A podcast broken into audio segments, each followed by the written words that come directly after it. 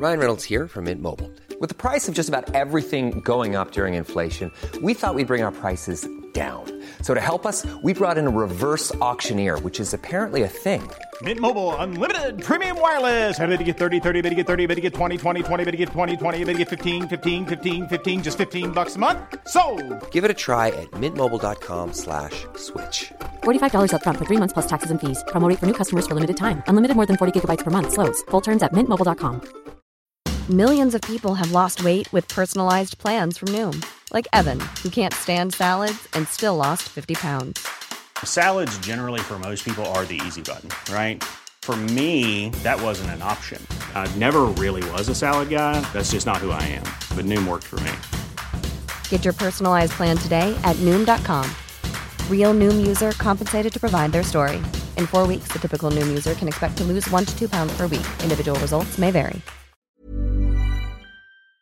Thanks to Raycon wireless earbuds for supporting FilmSack. Raycon earbuds start at about half the price of any other premium wireless earbuds on the market. For a limited time, get 20% off your order at buyraycon.com slash filmsack. He leaves the seat, goes through the windscreen, head first straight into the tree, right? And then bounces back through the windscreen.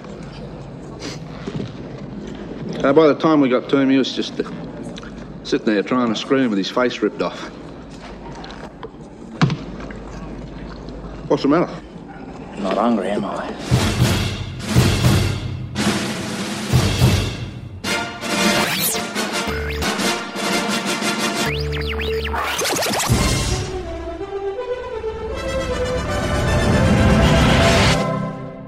Look what's turned up for Sunday dinner.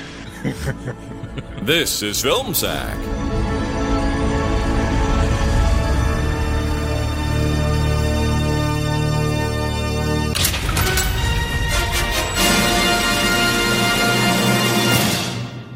Oh, sure.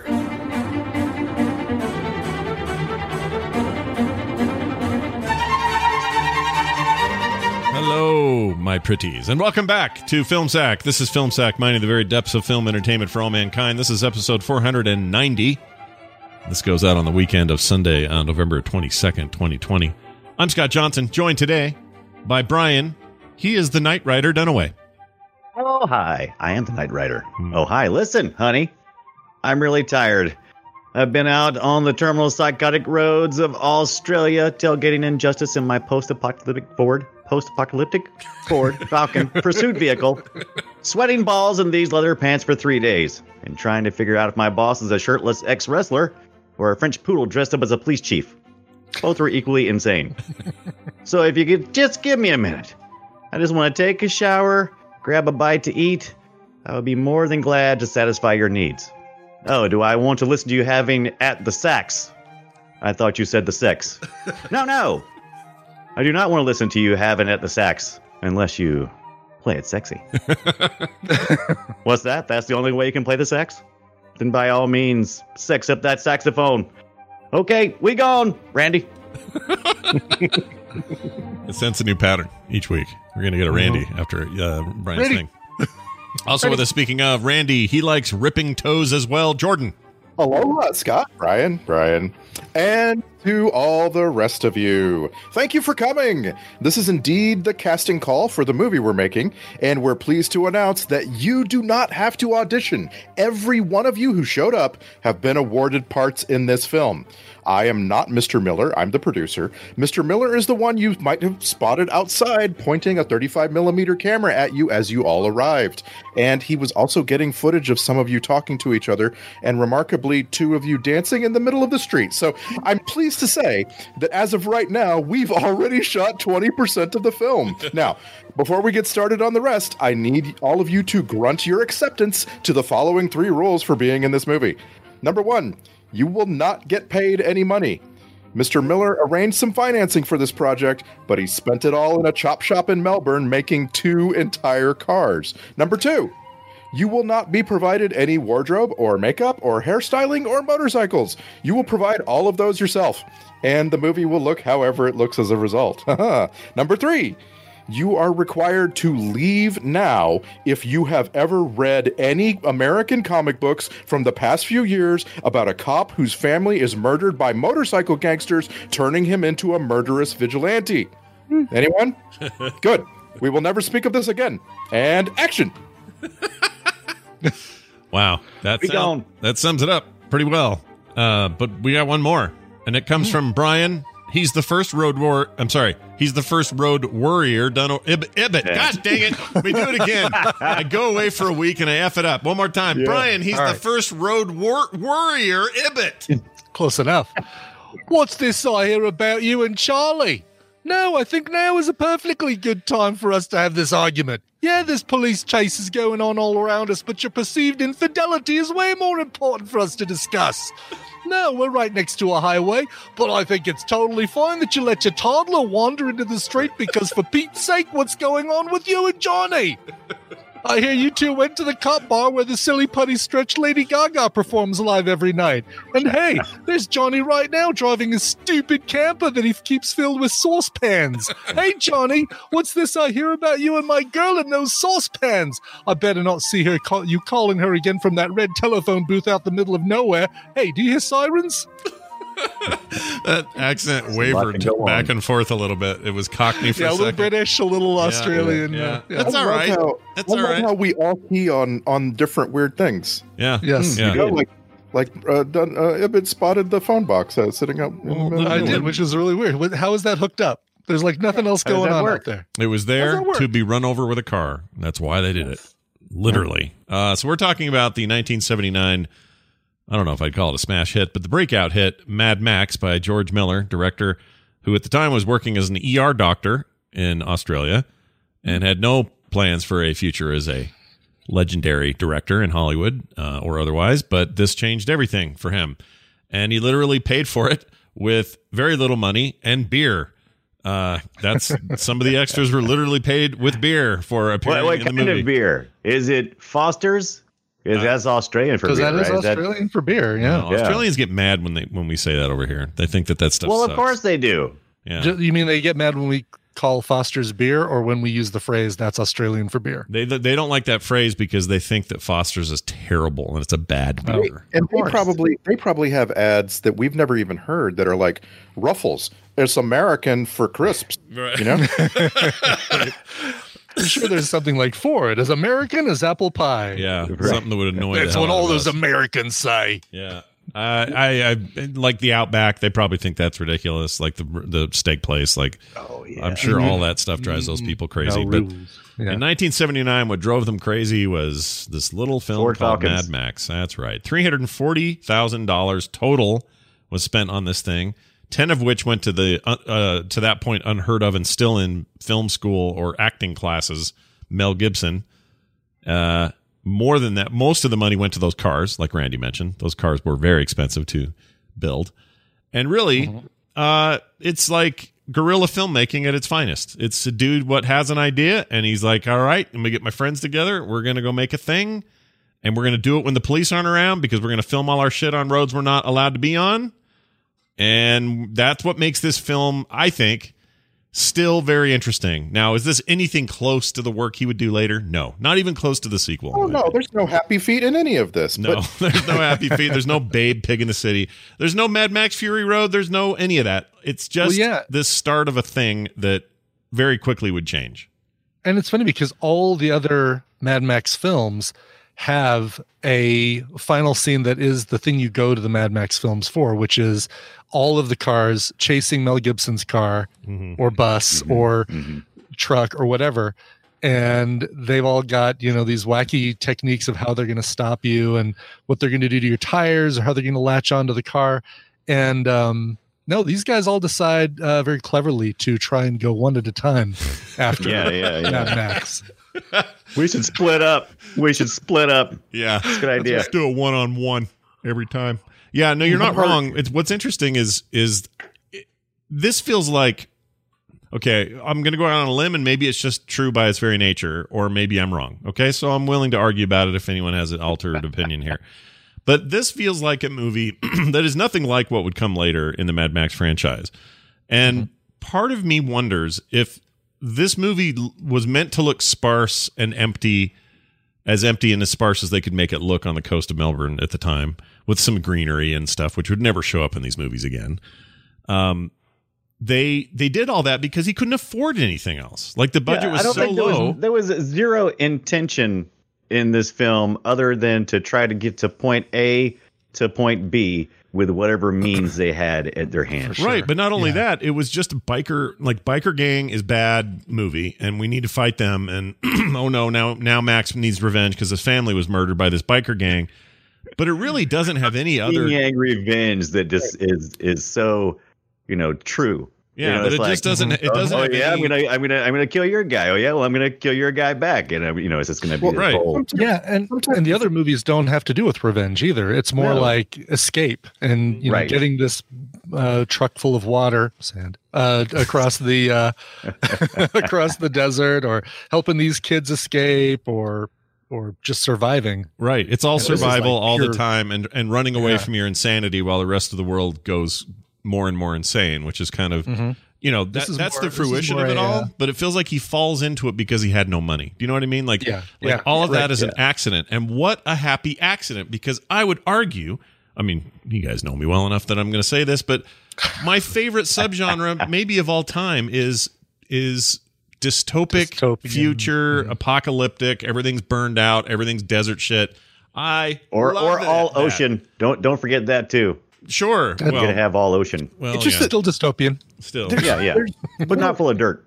There's little doubt that, that Miller actually discovered that after basically making the film, though. That's the thing. Right. Like this is a film with with a very very short script.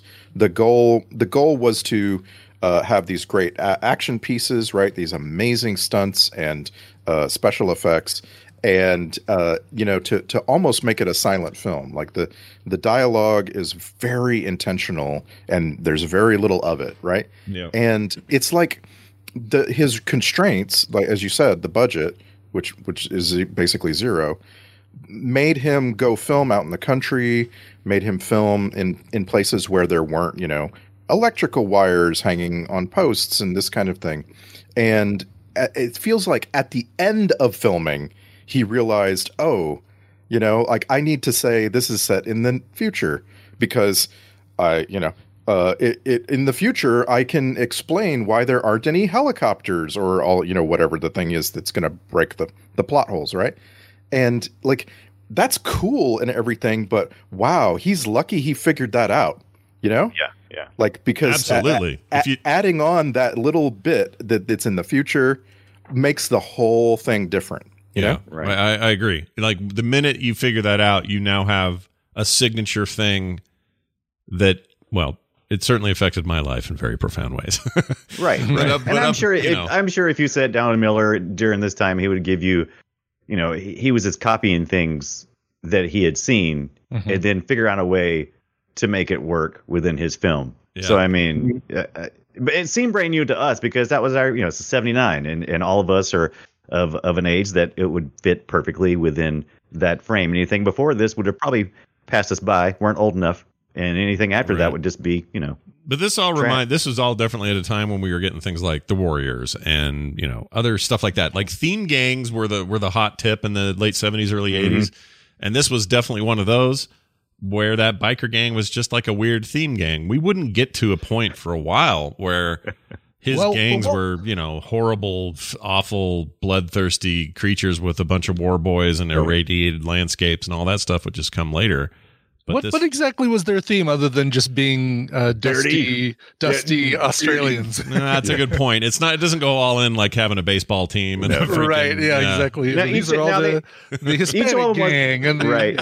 Yeah, th- it, it was it was with it was uh, characters within the gang. So there wasn't really theme gangs, but I will go with you on that. There was characters uh, like Yeah. there's Monkey Boy who wears the monkey thing, and he's everything he does is you know he's climbing on stuff. Everybody Right. had, they, everybody had to grab a, a There hold was- of yeah. a theme. They were kind of Yeah. the X Men, right? I mean, they all Yeah, had, yeah. you know, it was uh, the guy from Little Rascals, uh, Froggy. Uh, you Yeah. heard at the top of the show. And Toe Yeah. Ripper, of course, famously uh, Hugh Keays-Byrne, who played Yeah. uh, Immortan Joe all these years later in uh, Mad Max Fury Road. So Oh, which one is he? he's the main bad guy. He's Toe Ripper.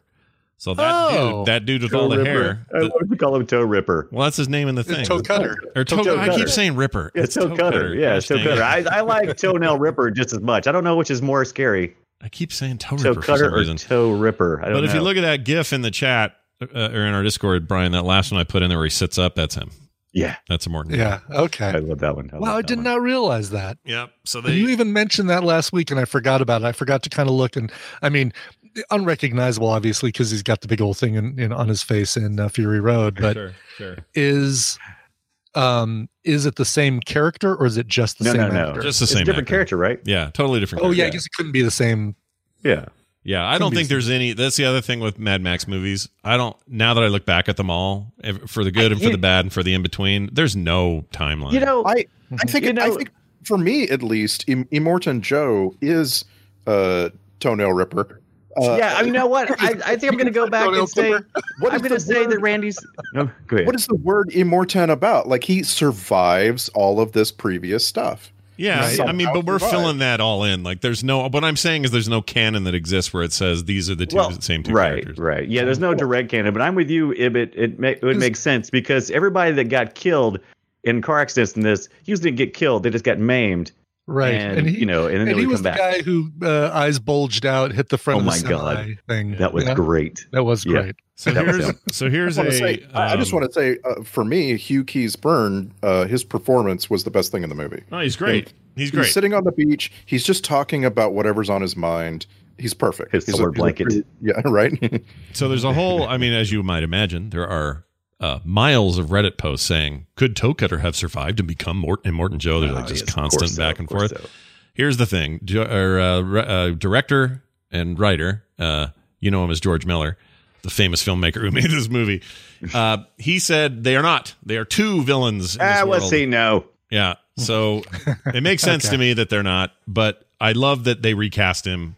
What a great homage it is to where all this started, you know, to put him in there Yeah, again. totally. And, and all that. And I know that there are other people on the crew that were there in the original thing as well, but I think actor wise, that's that's pretty much your guy. Um, but imagine playing, you know, certainly in this movie, if you look at it and go, okay, who's the most memorable character here? Well, it's him. And who's who's arguably one of at least one of the most memorable characters in Fury Road, and it's totally Immortan Joe. I mean, that's a big deal. So I say hats mm-hmm. off to Hugh Keays-Byrne for his fantastic portrayal of Toe Cutter Ripper Jr. it's especially, Toenail Clipper Jr. it's especially amazing when when you get some good acting out of someone under these conditions, right? Like this film was not made in inside a studio, you know, where people are comfortable and they're living in trailers and catered to and so on, you know? Mm-hmm. Mm-hmm. Like like th- this was this was totally seat of your pants go sit down there in the sand and start talking kind of filmmaking and somehow the edit it brings it all together There's also some Although I- crazy danger too, right? Like if they're they're going to mm-hmm. roads where they don't have permission. They haven't done any of the proper stuff because it's expensive and time consuming and all of that. They would go at times where they were sure there weren't cops around, and they would f- really rapidly film these crazy car sequences, which you know by Fury Road standards barely any, but for its time, this is you know there's some big they're big stunts in here that are still pretty impressive. That car flying through that trailer is, is something else. Um, and the one where it's got like a booster on the back and it's kind of skipping down the road, that's also just trippy. I can't believe they pulled that stuff off. But they're doing it like at the seat of their pants, and they've all got radios. Uh, what I read see was their leather pants. it says the uh, the crew would close roads without filming permits, so they'd literally close roads so people couldn't get down the things. And then they'd use walkie talkies, uh, but they'd have to change frequencies Hey, all the time because Yeah. the police radio give- pick it up. Give me, give me a, a, a normal Melbourne person uh, going down the road, and then this film crew stops them. What do you, what do you think they're going to say? What do you, do you think an accent for that? You got a, a pissed off Oh, let me, attitude? all right, so let me see. My Melbourne. Hi, Yeah. what do you think you're doing out here? There's something You're little filming more- something. You almost hit my red telephone booth.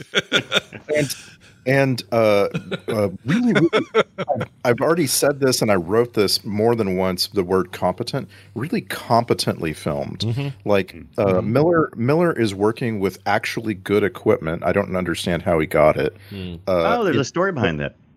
okay, great. I'm sure it. there is. He Everything about this movie, there's a story. It behind was all broke stuff that he purchased it really cheap from another film. Oh, really? And then fixed Yeah, it- and uh, used for this? Yeah, they were going to uh, dispose of most of it because the big budget film that had used it, uh, it, it a lot of it, the equipment got damaged, and but it was still functional. So that he just kind of band-aided it together. Ah, I uh, freaking love that, dude. Went for it. Uh, What, what's great about that story is that by the end of filming, or as the filming progressed, and they did it all in like two weeks, but toward the end, some of the Victoria police were interested and thought it was Right. interesting, and then would help them close roads and escort vehicles and stuff. like, there's something about that where you're the rules don't apply, the OSHA violations aren't there. There's no, um, you know, there's not some big group of uh, of stuntmen with their own unions that are like complaining about conditions and all this bullshit you usually have to go through and all the paperwork. It just isn't there. Now, is that good for you know a thriving industry like the film business? No, but for this project, what a, it's like kids and a video camera in the 80s running through the hills making a horror movie. I love that kind of thing. Mm-hmm. So that that I'm gonna I'm gonna take on what you have said right there. I'm gonna add on. This is another one of those movies where I never saw this one because I had seen the second one first, and I really too. didn't want to go back. Yeah, and I did eventually go back and watch it. Yeah. but I uh, actually thought I actually thought the second one was the first one. I, I yeah, saw yeah. I saw the Road Warrior, and and for those of you outside the United States, that's what it was called here. Yeah. And I thought that, that I thought like Rambo, like it started with the Road Warrior, and then it turned into his name, Mad Max. Mm-hmm. And so I never saw Mad Max, uh, and I don't think I've ever seen Beyond Thunderdome either. Oh, you should see Beyond Thunderdome. You should see You it. are in for a pleasure, oh my friend. gosh. It's a yes. good time. Grab your saxophone. You're about to be. I mean, none of, none of these, uh, for the record, none of these are Fury Road quality, like level. But you got to see them all, and really, the, Yeah. who, the Who Runs All right, well, Bartertown let's- stuff let's- is worth it alone. Let's analyze that though, because um, are you talking about technical filming quality? Are you talking about I mean, everything. storyline depth? story, I- look, feel, tone, editing. Road Warrior for me, and maybe it's nostalgia, but there's such a it's it's uh, up at the top for me with Fury Road as far as like if I were to put all four of these in in order, and sadly Mad Max would be the fourth one, the, the lowest one, but Oh, easily. um it raised up from the first from the only other time I've ever seen this because I think I was I was purely expecting all right well it's going to be another Road Warrior movie because I think I saw it I definitely saw it after Road Warrior but I might have even seen it after Beyond Thunderdome thinking all right well Mad Max is going to be more of the same and it really wasn't and it felt slower and I was really wanting some some of the same kind of action that I saw in the first movie or Yeah. the, the other two movies Right. but Wait. um but road warrior for me has a level of we've talked about this with movies before a level of discomfort that i feel on off uh, off the edge throughout the whole film and i don't know if i have that with fury road as much as i have it with road warrior and it really adds to the That's to interesting. the That the feeling of road warrior Hmm. was the weird thing for me. This movie should have had a lot more fear in it. Mhm. I don't understand. It's almost like he's he's so good at these shots and getting nice performances out of his principals that you don't actually feel the fear you should. Like okay, so one of the biggest uh, disconnects in this film for me was the fact that it's supposed to be in the future and there's supposed to be a little bit of a breakdown of society. That's the only explanation for these motorcycle gangs just roaming around at will, right? The the army doesn't come in and stomp on them because the army doesn't exist now or something like that. So you you have to put that aside. But then they're like, we're gonna uh, you know, we're going to go to the store and there's a store and it's working. So, you know, people still have money, they still have electricity. You know what I'm saying? Like, so there's a disconnect there. And it's, and it's, and that disconnect where you're being reminded constantly, oh, it's actually not that bad. They don't live in, a, they don't live in a society that's broken down that much. Uh, it, it papers over this woman walking through the woods being hunted. You know what I mean? Yeah. Like, that should be terrifying. Yeah. When she when she says, "I'm going to drive off on my own. I'm going to leave you here at the chop shop and drive off on my own with the baby," and you know she's being hunted, like you should be scared. But the fact is, they're not living in a society that's totally scary. You know what I mean? Right. So- It's, it's a lawless society, but there's still, you know, there was still stores and things in, you know, Western times, right? Right, We watch so- those all the time. Is this a little more lawless. So it seems mm-hmm. like again, it's one of those things. Like Miller just wasn't thinking that far ahead, right? It just was. He wasn't. No, they're just whipping this- it out. They're just ra- cranking it, and there's something really visceral and fun about that. And it, it makes me wonder if the reason I love Fury Road so much, or Road Warrior for that matter, is that that visceralness, that that intensity now has a budget and and other factors that make it so you can fully realize what you're what's in your head more so than you could Right. with your little guerrilla filmmaking tiny movie that you made. And and it was all in there and we're seeing bursts of it. It's like whoa look at that moment or look at this i can't believe they got that shot or or whatever and then it's filled in with a bunch of other cheesy stuff like him at home with his wife is just all that stuff was just throwaway terrible the music was bad like Yeah. all that thing but the the bits of disagree brilliance The, the home is Yeah. with his wife. I Yeah, thought that yeah. was fantastic. yeah, I hated all that, but the the the the but the the moments of I liked it, Randy. were the moments of brilliance were like, oh, there, yeah, there's more here to this, and it's just because there's a raw there's a rawness to it. So now that he's a big shot and can do whatever he wants and make his own ticket, it's just about spending as much money as you need, getting the right people you want, and now you can just make whatever you want and So- that's great. Like that, what a what a great way to start your career. And there's a lot you know, other examples of this. Like I would argue that Sam Raimi, and we talked about this with Evil Dead. Like that's that's a that's an origin story for a director and a style that that was all about them doing the thing they wanted to do and not being constrained by Hollywood restraints. And I'd love that. That stuff always turns out better for me. Do we see that? Do we see that as much now? I mean, it seemed like the late '70s, kind of, or the '70s itself. It seemed like there was a whole generation of directors coming up, and a lot of them were trying to operate outside of the Hollywood uh, studio market, but eventually kind of crept in. Even Spielberg uh, and Lucas. So I, I'm just curious: do we see that anymore at all? Is I mean, is it impossible to really distribute a movie uh, to that point without Hollywood involvement, or I mean, look, there's there's never been, and everyone always says this. Like actual filmmakers say, "Oh, I think the next generation of filmmakers are going to be insane because they've all got stuff in their pocket that's good enough to make an entire film, and they can do it without you know, Right. any constraints." But distribution is the problem, right? Right. Well, not just distribution, but also what where what are you doing creatively that's different? Like what can you what can you actually offer? If I've got a, a, a phone or a camera in my pocket that's more powerful than anything Spielberg ever owned, but what ideas do I have that that can So like 'cause in the hardcore end, that's Henry, what right? That was that was kind of that guerrilla style uh, filmmaking that it was taking advantage of using you know just everyday equipment, right? And, and a new idea of how to do it, but it really didn't. kind of, but to it was also right? it was also a bit of a gimmick, right? Goof. Like they Yeah. were just saying, "Hey, what if it was this first person thing this whole time?" Yeah, hey, cool idea. And I'm not saying that's bad. I'm just saying it's harder now than ever to like really grab somebody with something new.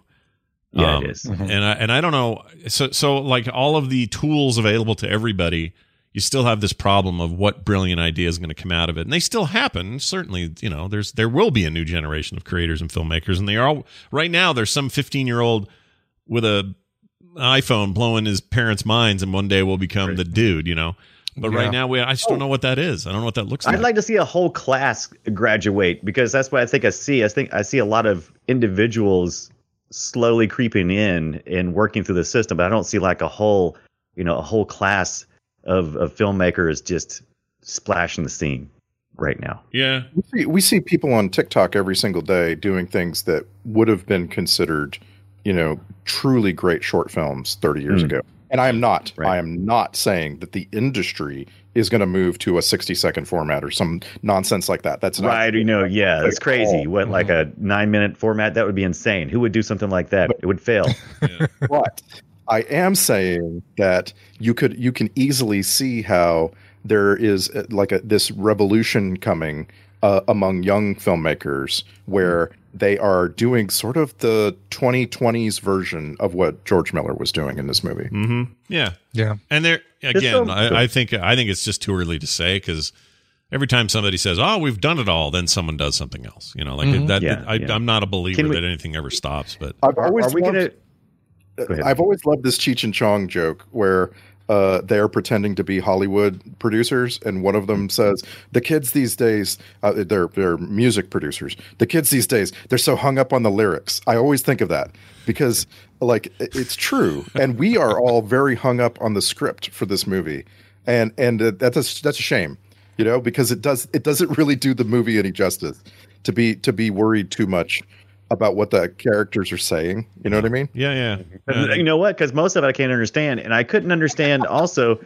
whether or not originally originally this was uh, dubbed with American voices. Now, the, what we watched on Netflix, I I didn't do any research. Does anybody know if there was were- any we- partial we, dubbing? Saw we saw the restored uh, Okay. version. So there was a there was this movie was made. It was distributed in Australia only, and then uh, it was successful enough that they were able to distribute it outside of Australia. And for American audiences, someone dubbed vo- uh, American voices over the entire thing, and that's how it was seen by Americans for 20 years. Hmm. And then in 2002, they put an end to that, and they restored it globally to the the voices that we heard. Yeah. And I went hardcore. I did not turn on the subtitles. I wanted to, but I did not. I said no. I almost did. some I almost did because I just it was there were moments of not just the it's not that the accents were a problem for me, just the the recordings of the voices were just kind of Yeah. bad. Right. And yeah, that they Some of it was intentionally, uh, you know, just mumbling. Yeah, I mean, there's he he's known for you know, look at something like Road Warrior or Fury Road or any of the fu- the future stuff. It's it's a there's not a lot of co- coherent human beings. Like everybody's a little bit Mm-hmm. off and. And and whatever the most coherent person in the room is usually Max, and it's usually done and through narration. usually- yeah, and he's usually not very coherent. No, no. And this is the other thing too. All the Mad Max films outside of this one feature narration from Max at the beginning and the end. Usually at the end, Oh, and wow. usually the beginning. Yeah. This one has none of that. So, so you don't really get the idea that he's like the last. The the the whole concept. This is what I love about the the movies that came after. Is it's not about this guy who's on a revenge kick for his wife. It's not about any of those things. It's about a guy who is trying his hardest to survive and maintain the last bit of humanity and semblance of sanity that he can. And that everyone else around him are actually the crazy ones. So when we say Mad Max, we're not talking about him being angry. It's more of the old mad, like crazy. And that madness, ironically, is not his, it's everyone else's and him trying to stay away from it. And, I want to be clear, that. I do not think George Miller was sneaking off to a tent and huddled over copies of The Punisher. No, I, of course not. really don't. Of course not. Um, I, I, but he did absolutely employ every trope that you could think of for this script. You know, like, I mean, it feels like this goes back to Shakespeare and like Romans 12 out of the Bible. You know what I mean? Yeah. Like, he is he is not doing anything new in terms of plot. you know, Well, he loves he loves films, and that's what that's what you know pushed him to do this was just just love for films and saying you know I think I can do that. Yeah. I think I'm looking to do see when Gerry Conway introduced the Punisher because it couldn't have been that much. Oh, he was 74. Okay, I was Five thinking years. it was a little bit closer to and, when and I don't was think released. I don't think Punisher has a really strong and introduced backstory at Hmm. first. He's just a character, but he does definitely get that that typical Punisher backstory in the seventies. Like it's Mm-hmm. it's it's something that George Yeah, and we would have known. I don't think he did. and And well a ton yeah, of but Liam we, Neeson movies today. there's a lot of there's a lot there's a lot of parallel thought going on as you know we know even even today is you, you can have an idea go on the internet look it up and you can have almost a complete idea and it match exactly what somebody else is already doing i mean it's just there's and- with and- what comes in is it comes out Right. lots As of a, times as a right. viewer, I don't want to really care. Like watching this movie, I, I loved the I loved the scenes of the the sort of newlywed couple. They're in their house out in the country, uh, and and the reason I did was because I love the movie Interstellar, the Christopher Nolan movie. And mm-hmm. as mm-hmm. soon as I saw their life there in their house out in the middle of nowhere, I thought of Matthew McConaughey's house mm. in Interstellar, and I thought, I wonder if Christopher Nolan was kind of thinking about Mad Max. Like, I wonder if that Right. was in his in his brain, and uh, like so that that, that entertains me. But I'm not saying that as viewers we should. Uh, you know, take ourselves out of of the film and and try to find those connections because I don't think there's a big, huge, you know, like uh, homage. The the Interstellar thing is totally this whole other story, right? Right. But it's just like having seen them both now, I I appreciated one more because I have. Yeah. I'm Right. glad. I, instead of instead of making maybe instead of us thinking uh, you know oh why did so and so i've seen this before and why did so and so steal this from that maybe we should be like you said kind of looking at ourselves and going well you know what i i enjoy both of these artists and their different takes on a fairly similar idea everything's iteration. That's just how it is. Yeah. It's whether you're It talking is. about movies, t- television, books, video games, like forms of art and story expression are all, you boil them down to like three and or it's four why it all works because if if as a, a viewing audience we can't understand the language of the artist, which is a common language, which we've all, you know, we all have experienced the human experience, then it's going to fail anyway. So, I mean, of course, we all, as creators, also Mhm. create things that are similar. You're I also a you're also going to look at like you know if you don't if you don't iterate on something and basically you're just presenting new packaging and that's I, I think Yeah. if you don't do that proper then you're then you're screwed. The whole reason people love these new Marvel movies, the MCU stuff for the last ten years, and the reason those work so well is because they're repackaged stuff we know already. They're repackaged spy Right. films, they're repackaged adventure films, they're repackaged versions of something we've seen before, and the newness comes from oh, all right, so. uh the second Captain America is basically a 70s spy thriller, but with but with superheroes in it, and that works. It's mm-hmm. okay. It's mm-hmm. fine. Mm-hmm. Like it's a new way to do it, and I'm okay that we humans are simple in this way, and that we only have about ten plots we can handle. You know what I mean? Like uh, it's fine. It's fine. Just Yeah, repackage yeah. it, make it seem fresh again, give us a new twist on it. I mean, we're we good. we never talk about this, but uh, you know, we don't get exposed to a lot of. An, okay, so let's take another society that has some really strong storytelling. The Japanese, they have some really strong storytelling, and this, and as as an American viewer, you're used to watching uh, Hollywood formula, and when you when something's redubbed or or introduced to you from outside your culture, it, it seems it's like, what is this story structure doing right now? I, I don't even understand. I don't even speak this this story language, and uh, it takes some adjustment too. So yeah, it's we never get a chance to talk about that kind of thing. I agree with you all, but I'd really like a trope alert because there was something Oh. that blew my mind. So uh, you're being hunted by a motorcycle gang, and maybe you don't know it. You know, maybe you don't know it. I don't think you knew it. You're you're off at grandma's estate, which has these really beautiful nut trees everywhere. I thought it was Aunt May. And sure, whatever. And uh, you realize I haven't seen the baby in a while. You come running outside. yeah. Yeah. You come running outside. You haven't seen. You look where the baby is. You start screaming for the baby. That motorcycle gang is standing around twenty feet away from you, and for minutes you don't turn that direction. You don't look. You don't look all around you. They- You only look the other direction. Then you turn around and look. There's motorcycles parked right there next to the barn. How did you not Yeah. see that? What That- is that- wrong with you? Well, they, the kid's name was Australian for kid, right? Right, Wasn't that right. Strog- thing? Strog- Sprague? Sprague or something? Yeah, Yeah, Sprague. Sprague. And Where's so I'm the like, yeah, they don't Yeah. care. Yeah. Yeah, they don't care. Child, child. Listen, he was he was distracted. He was uh, furiously looking for his uh, furious.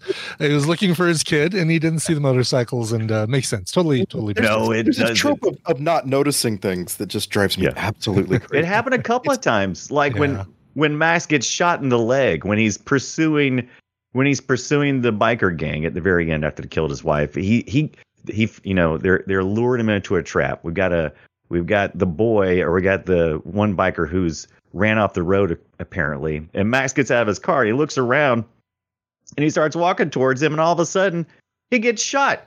And it's Yeah. like the other bikers were just standing there. There's Right, nothing yeah. but open field. There's- Where were they at? I, I'd like to call this trope "snuck up on you face to face" because okay. it's like like uh, it- later in that scene on the on the estate. Uh, you know the the woman is face off with the biker gang. They're all they're all threatening her. They've got the baby, right? Right. And grandma has a gun and sneaks up on them face to face. She's right in front of them, and suddenly they notice her pointing a gun at them. like, how did she sneak up on you? She's in front of you. I- th- th- drove me crazy.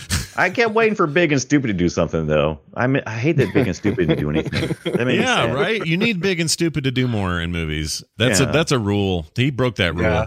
Yeah. Yeah. Yeah, he, did. He's out in the woods, scaring people, laughing about it. And he just mm-hmm. kind of Yeah. gets and runs and hides. He, ad- he don't know what adheres to that rule did. in other movies. There's plenty of big and stupid that do what big and stupid does in other George Right. Miller produ- productions, but in here, they, that was a MacGuffin, man. This Yeah, he just Big disappeared. We never saw Big and Stupid again. hmm He's the chick in the bucket. In fact, Yeah. here, enjoy Maybe that. he's the Don't you one. know it's drove. dangerous to leave a bucket lying around? Yeah, there he is in the bucket, just sitting in there, I am- soaking. I am- Balls of justice. Yep. I am on TV tropes right now, and I'm adding the trope "snuck up on you face to face." Nice. Can you? I didn't know you could add tropes to that site. Is that true? Oh, it's yeah, it's a wiki. It's like a wiki. Huh. Oh, I didn't know that. That's cool. Oh my god, we're gonna add some more tropes.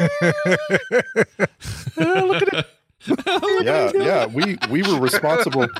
we were responsible for someone adding chicken a bucket to the to the TV What? tropes Really? years and years ago. No Yeah. way.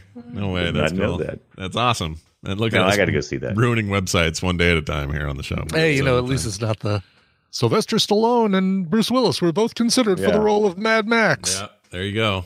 Okay, so I got some. Man, I, I fell in love with this movie. Okay, so I, I watched, you know, like I said, I didn't watch this. This wasn't the first of the Mad Max series that I watched, but I went back and watched it later, and I just fell in love with the cars in this. I mean, they they had the later versions, but it had like they were so modified. Those Ford Falcons were so modified. Yeah.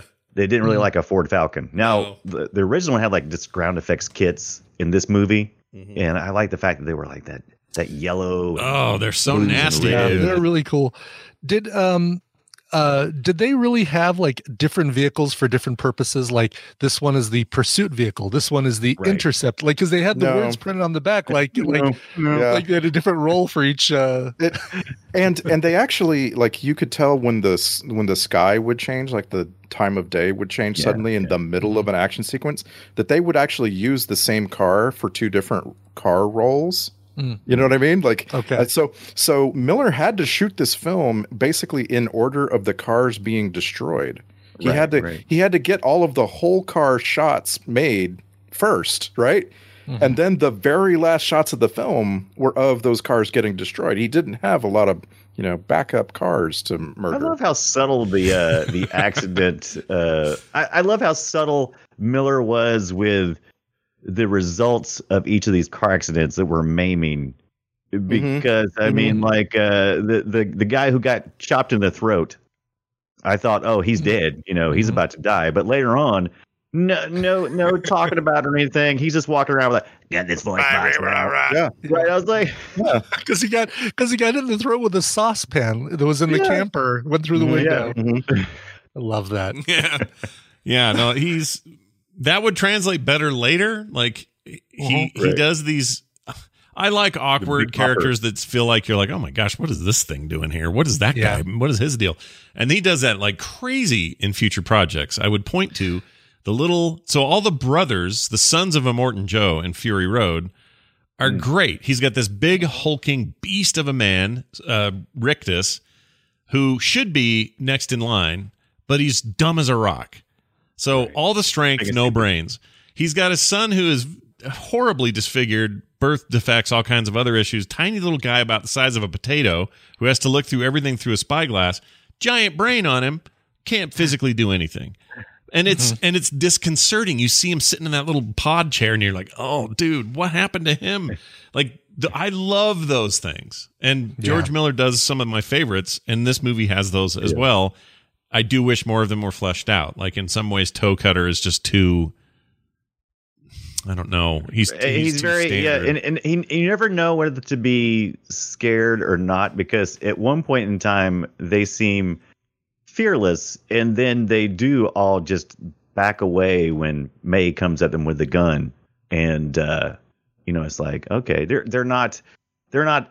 Uh, at, some points they seem like they're like they're not afraid of death at all. They're like, oh yeah, death is not even a factor. And then other times they're like, oh, I don't want to die. Let's I so wish I so wish they hadn't gone with the trope of her getting one shot off and missing completely. Yeah, was- I'm sorry. She if she had shot one of those guys, just Yeah. one of them, just an extra, like just shoot him. That would have been so much more entertaining in that moment. Yeah. You know? It would have, but with that gun, can you? Uh, you it takes like eight minutes to reload. It looks like. Yeah. Yeah. she just got two because it's double barrel, right? She has like she has shot one and she had like another shot, right? Is that how Unless I it unless it calculated that gun? once, right? or- yeah, I don't know. Yeah, I don't know. how that works. I don't know how guns work. I don't know how guns work at all. how do they work? But yeah, like there's a there's a ah, what was I going to say? I had a thing to say.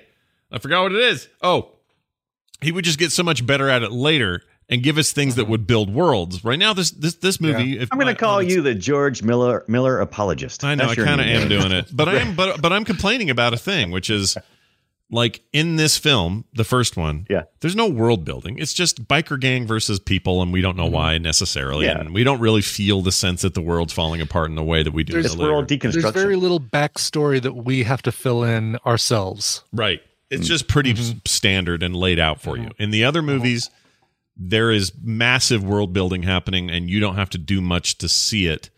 It's like, okay, well, the War Boys, all right, it's a huge culture of of not only war, but there's like a, a religious fervor about it. If they fight well, they go to the gates of Valhalla. So we're pulling from mythology and modern ideas and other things, and you know this this king god king they have Immortan Joe. Uh, you know, all of that stuff isn't explained to us. We just know. You know, eh, so you know that was one of the things that I was trying to. This this is the first time I've watched this film. This film. This film. Why not? uh, this film in a way that was like critical. It's like okay, I want to I want to deconstruct the script and I want to deconstruct the you know why is he named Toe Cutter? I, am I going to get to see him cut toes? toe, Because sure. I mean, if you call if you name a character Toe Cutter, I expect at least some point in time, I expect him to be to see some toe cutting. That right? that feels like a pretty standard Miller thing, though. Like these characters that have these outlandish, bizarre names that have that probably do have a great backstory, but you're never given that backstory. So that is a thing. I guess he does have a little bit of fill in the gaps yourself. Uh, I expected him to at there. least be looking at people's feet, take your shoes off, you know, gonna- something that kind of like escalated the the tension. Yeah. As soon as we finish this ice cream, how about I cut off a toe? Seriously, fill fill in the blanks yourself is so important. You know, and and like uh, you just reminded me, by the way, with the names of Taserface from Guardians. of Oh yeah, taser. Oh, yeah, But, yeah. but um, fill in the blanks. So important. Every single motorcycle in this movie is a Kawasaki, and Yeah. they they go to great lengths to cover that up. They put all sorts of like bolted on panels uh, all on those different motorcycles, but every single one of them's a Kawasaki. And once you start to notice, oh look at that. You know, when they wreck it, I can see the word Kawasaki on the side of the gas tank. Every when you start to notice, you have your brain is like, wonder why all the motor and like for me, my answer was the motorcycle gang. They jacked a shipment of bikes at some point oh. in the past. Oh, sure. Right, like, right. There was a there was a shipment headed to Melbourne of Kawasaki bikes, and they jacked it and they you know stole them all. Yeah. and like mm-hmm. that that kind of thing. If you- you know, like that's good for you as a as a viewer. I yeah, think. I, I love fill in the blank stuff that, but that that does it properly. Like if you don't do it well, you're just confused or you're something's count contradictory. Like haunted house movies, they don't follow their own rules. I hate those, Yeah. and they kind of drive me crazy the whole time, and I can't focus on the story.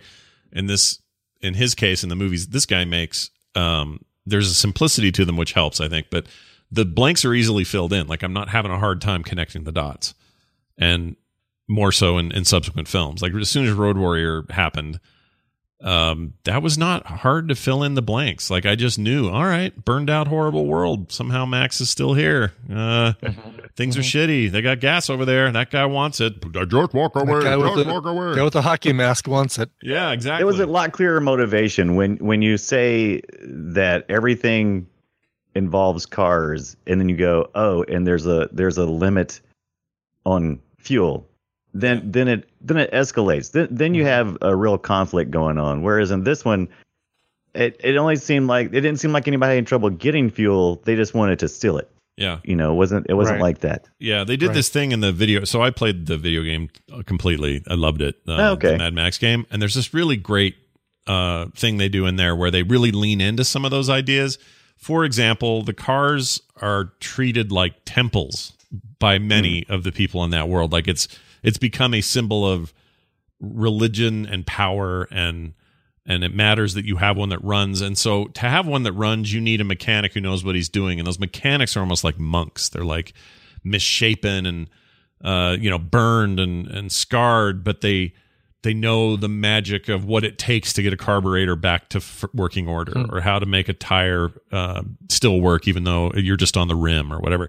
Like weird stuff like that they really lean into it in the game and it really helped fill that stuff out for me because um you know the the his car max's car is nothing short of a of a holy relic in that world Right, right. And- because it's the last V8, yeah right? yeah and you can take that to the extreme. Uh, my one of my favorite scenes in the film is when Max goes and confronts Underground Mechanic, and Underground Mechanic is on a creeper, and Max is like lowering the jack of the car over. It's so Yeah. funny, and it's like a, it's like a great little scene. But from that moment on, man, things do not go well for Max. No. and it's like you could you could see something of like a, a, a moral uh, conclusion from you know you know what I'm saying? Like, Mm-hmm. ooh, he went and assaulted the uh, the godly mechanic. You know? Yeah. Yeah. There's a there's a theory in Reddit that this is all in his head. So when his kid and wife died, that society's kind of normal. Like it's not that weird.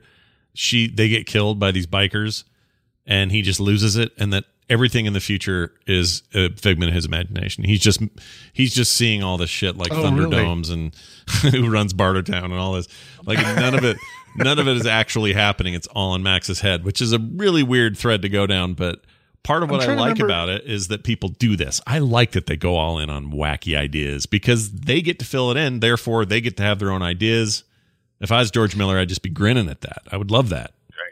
Even if it was Am I remembering correctly that there were flashbacks in a couple of the other movies where he remembers his wife and child getting killed and Well, they're even in the new one. He's there's a scene where Tom Hardy's running through the.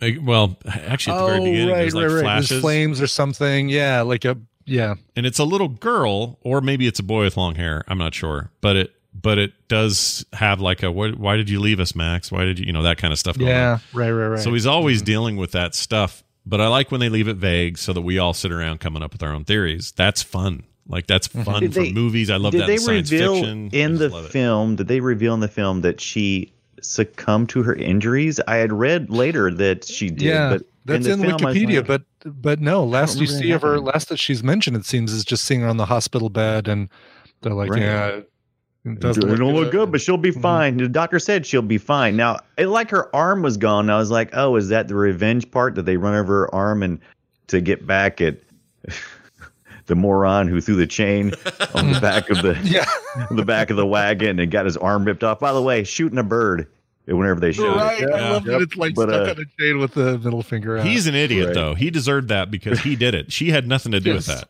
So exactly. Don't exactly. blame her for your hand, you idiot. It was also a little vague the reason I, I you know read to to kind of fill in the blanks but the reason that they were listening in on his conversation with the mechanic when they were showing max the brand new uh souped up interceptor. And uh it was like oh okay they're doing that as a bribe to keep him on the force which clearly didn't work. But it almost seemed like it was like an entrapment situation where it was a yeah you know you're you're accepting this gift and we can use this against you to keep you on the force later on. Right. Yeah, yeah. Yeah. I, but There was a there was definitely a um see and this is where the movie breaks down for me because there's too much organization there. You know what I mean? Like there's not enough Right. cha- that's not there's no chaos to that. That's people trying to retain people on the job. right, Like, yeah, it's it's, just- not not super dystopian. Taking place in the halls of justice, but still not terribly, not terribly uh, God. dystopian inside. Yeah. Well, it's up the police chief. I mentioned him in the intro. His the name flower was is Fifi. plants, uh, he is just the. I was trying to figure out. I, I've seen that kind of character before, but I couldn't quite place it. Is it is it a trope character? I couldn't I couldn't quite place the character, but it felt very familiar for some reason. Yeah, I don't know. I don't know why. I mean, there was definitely a there were there were things like that in here, and also like somebody said earlier, the the accents aren't really the problem. There's a lot of audio problems with this thing, though, just the way it's recorded. And so I'm sure there's story I didn't hear.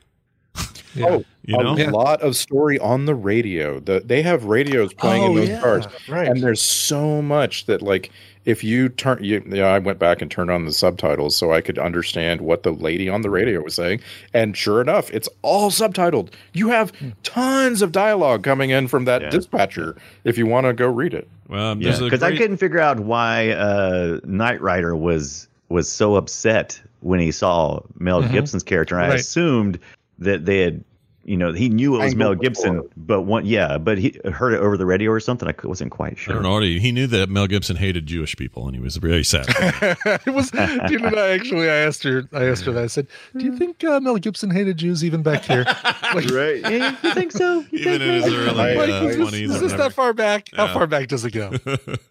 I mean, he was what, like 21 or 2 or something? So Yeah, young. very young. Yeah.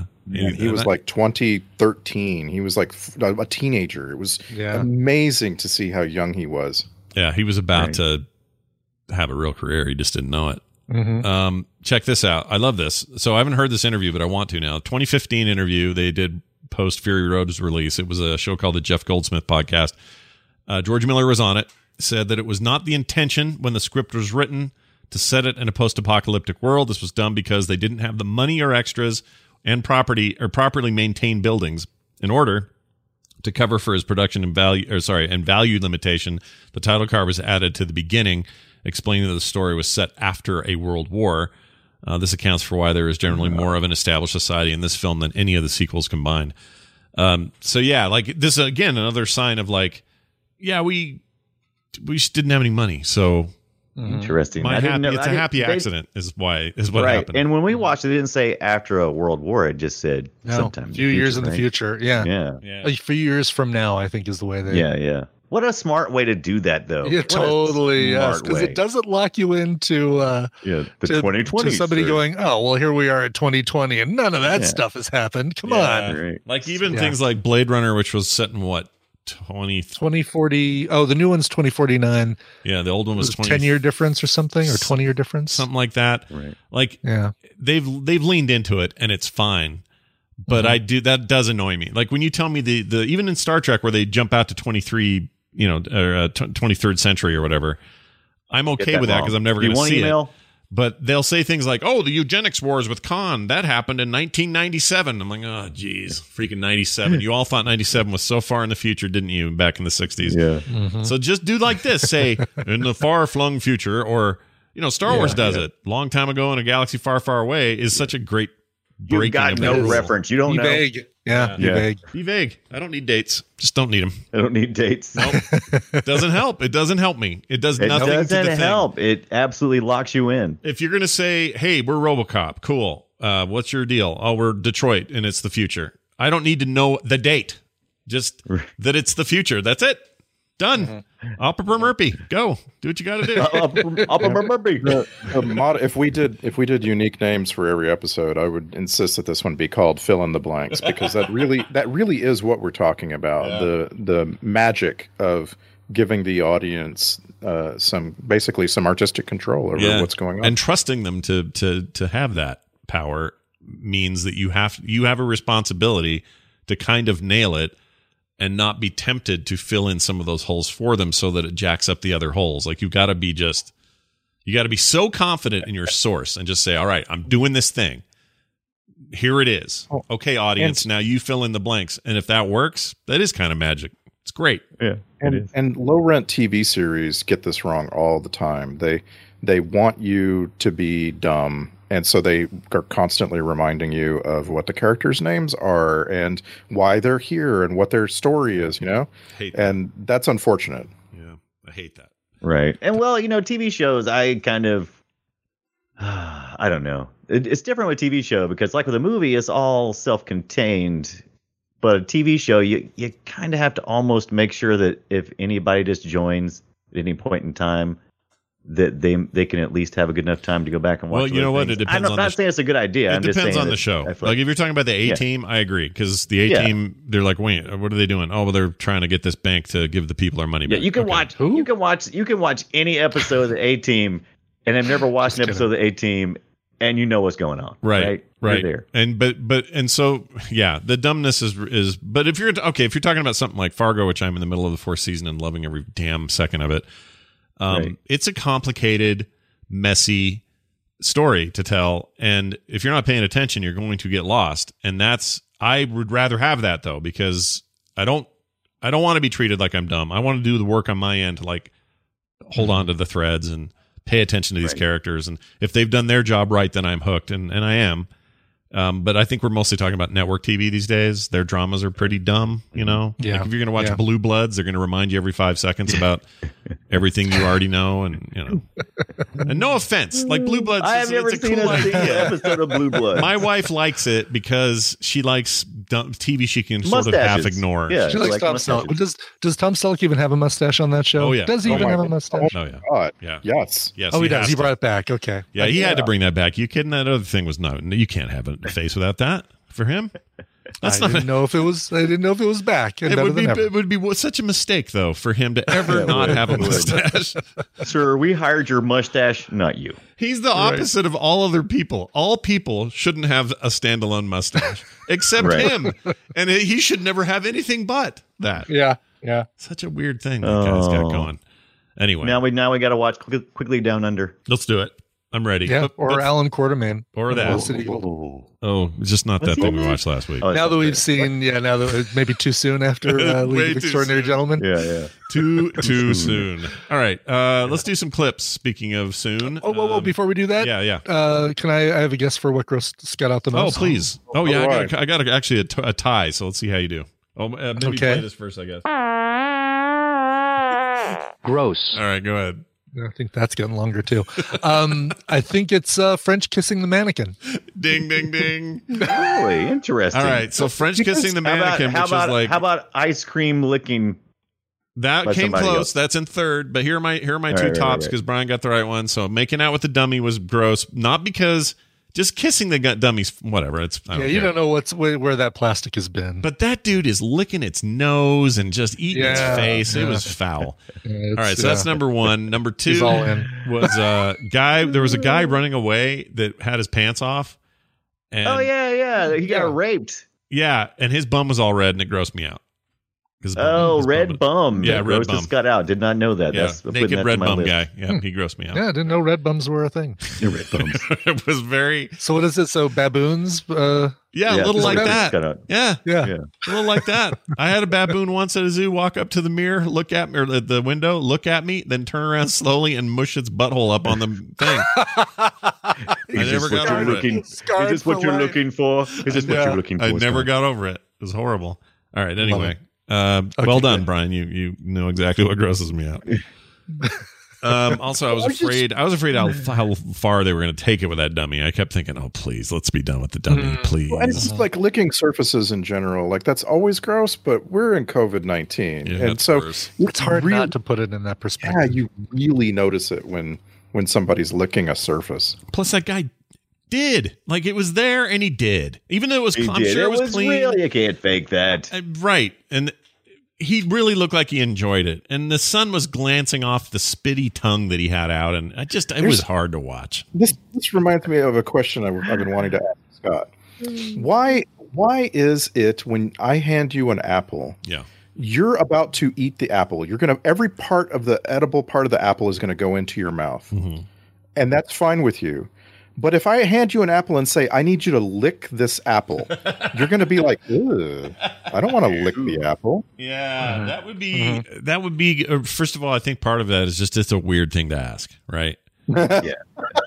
like Okay, why sure. when when has anyone ever asked you to lick an apple before um, so that's number one but even if even though if it was more common i mean i would probably do it if i could just give me a minute to clean it you know like just to make sure it's not gross but you're right yeah i don't i don't i, I wash apples before i eat them anyway Yeah. Um, Do you which- wash apples because just you water, wash just water, or uh, do you use anything else? well sometimes if there's water i'll do that because i know like this grocery store we use does fresh produce stuff that's been sprayed and i just you just Yeah. you know rinse the spray stuff off um, Mm-hmm. but sometimes if i'm just there's the bowl here's an apple and it's me i'll just rub it on my shirt i don't care Yeah. I mean, if you gotta rub it, yeah, you gotta rub it in your shirt, right? Yeah, Well, but I rub it on your shirt. But if I said lick your shirt, you'd be like, no, no. right and, and well and i think and i think licking an apple even if you're intending to eat it you're wanting to clean up more before you lick it than you would if you were just going to eat it Yeah, because the purpose of licking it would be able to get whatever is off the surface, right? So that would be that would But you're be gonna- you're hundred percent eat it anyway. yeah you could just eat Right. it you just eat it then if you're gonna But you know, like if you bite into it, then you know you're getting mostly apple with a few germs. Where if you lick it, you're getting all germs, no apple. but you're going to eat the whole apple anyway so it doesn't matter Well, yeah, of course it but, does. but because- i'd be more inclined to clean it if i'm going to lick it than i would to eat it and i just feel like that's such a weird thing it is Like, weird yeah. It is weird like I said, I, I think it's not because if, if you lick it, you're getting. No, 100, I'm right. if you if you lick it, you're getting hundred percent germs. That's all you're getting. Whereas if you bite it, you're getting mostly apple with some germs. Now at the end, when you do the math, you got as many you're germs. still going to have all the same germs right, right, right. But no, but when you lick it, you're just, just getting the, germs. It's so, the, just so you the think germs. that the percentage, like if I take the Yeah. germs in that slowly Like, along I'll with the rest of the apple, right Right. I'll eat I'll eat uh, hamburger meat knowing, you know, that maybe a part of it is probably bugs. You know, there's mi- just, you know, probably got in the machine. I'm fine with that. But if you just said, here, eat just the bugs, I'm gonna go, no, no, I Oh, need yeah, well, but if we say it's like, ratio. let's say it's not germs, let's say it's just a little bit of uh, a little bit of poo. a little bit of poo. Right. A little bit If of poo. A little bit of eating. You're bit eating of all that poo, If whether it's you eat the apple all at once or you're licking the apple. Right. If it's 99%, if it's 99% hamburger meat and 1% poo, I'm going to eat it. But if if you just hand me the 1% of poo and You're go, just here, eat getting this," all the go, poo all at once, Yeah, I'm yeah. like, no, I'm not eating that little piece of Okay, if somebody told me my hamburger has 1% poo, I'm not eating the hamburger. I'm not going near Well, it. guess what, Scott? Guess what? But would you lick it? Um, I mean, look, no, I, I understand what Dunaway is saying is that no matter what, i I can go, whatever I eat today probably got some particulate of something in it. I get it. Yeah. Right. But I don't know that going in and I'm not thinking about it. If you know, if you say to me, there is a quantifiable single percentage point of poo in this burger, please eat it. Yeah, it. yeah. F right off is what I'd say. Yeah. I'm not doing that. I'm just I'm, well, I'm, I'm 100% with you on that. I I feel like you guys got away from my initial point. Well, of course I did. Your, your Was point there was was too point? real. I, my point my point was not necessarily about the germs on the outside of the apple, but the act of licking it. Like Yeah. if I'm if I make this fantastically cooked steak and then I cut off a piece of the meat and it's on my fork and I put it in my mouth, you're like, oh, he's eating steak. If I stop on the way to my mouth and lick the slice of meat, you're like, that's freaking weird. I- Yeah. I don't, uh, you know, it's the licking for some reason. You know, I, I the- think, and it is odd maybe because maybe when somebody licks something, I feel like I've got to watch. Whereas if somebody's eating something, I observe it and I look away. When they're licking it, for some reason, I feel like I have to be engaged. Why is that? Maybe that's What the problem. But what if it's a thing that's normally licked? Like you wouldn't care if they were if it was a, an oversized Right, if lollipop, ice cream, right? chupa Oversized chupa or something. Yeah. yeah. Right, But right. it, but in, but in every one of those cases, if somebody said there is an there's an ounce of poo in this, I'm still not eating it. I'm just not eating it. How about a half ounce? Yeah. Half an ounce poo? No, What's your, what's your poo threshold? I don't What have do a poo threshold. Starbucks- What No do you think the Starbucks people would do if I if I went in there and got a, a cake pop and then just started licking it like it was a lollipop? I would Now, did you pay for this first? I want to be there. I want to film this. I mean, that's a great idea. But but for real, like just you know, like I know Dunaway, you're right. There's stuff in everything, and I'm breathing it in for now, right now, as far as I know. There's stuff in everything. but it's none of it is intentional and or, or none of it is deliberate. You know what I mean? Right, right. Yeah. That's what that's my argument is. I- licking is intentionally taking in 100% of the germs because there's no reason to lick it other than to consume 100% of whatever you're doing. Yeah. Whereas biting is mostly, uh, you know, nutrition. Yeah, you're getting the little bit. food along with the thing, but it's still. Right. But but then there's this caveat of oh, there's poo in that apple. Okay, well I'm not eating it. Right. There's still Like I don't want to watch anybody kiss anybody because I'm like that's great and all. A peck is fine, but like the French kissing, I don't. I'm not going to look at that. I'm I'm not going to look at it because I don't. yeah, I don't want to doing? watch. I don't like watching that either. I don't want to see that. Mhm. I saw wanna somebody that. doing that um, on a let's see, where were we? Corner Road, uh, St. George Boulevard. People live in southern Utah know where this is. Actually, we watched the car. Some of it was filmed there. But anyway, uh, there's a couple on the side of the road over there, and they were making out, just macking hardcore on Yeah. a bench. And more power to them, whatever. I don't care. But I don't It's want to look at participation them. I don't want to look at them slobber and tongue all over the place. I don't want to see it. Mhm, mhm. I I don't understand why they put it in TV shows. I'm like, I don't want to see this. Yeah. I, I mean, it's a great thing to be involved with, but it's not something I want to watch. It's About just Mad like just like the death of Mad Max's wife and, and child. That Right. can happen off screen. I don't need to see yeah, I don't want to see that. You know what? Hold on. I want to make a poster that says French kissing. It's a great thing to be involved with. I want to write Yeah. that down. But but but not watch. I don't want to see that. That's good, Brian. Sorry, this Randy. I movie cut you off. starts. This movie starts with some people having sex out in a field, and they're completely naked, and then they run away. And I couldn't help but wonder if that if they were if they knew they were in the movie. Like, what if Right. those were some people Oh, those that real came people. across? Oh, I didn't think of that.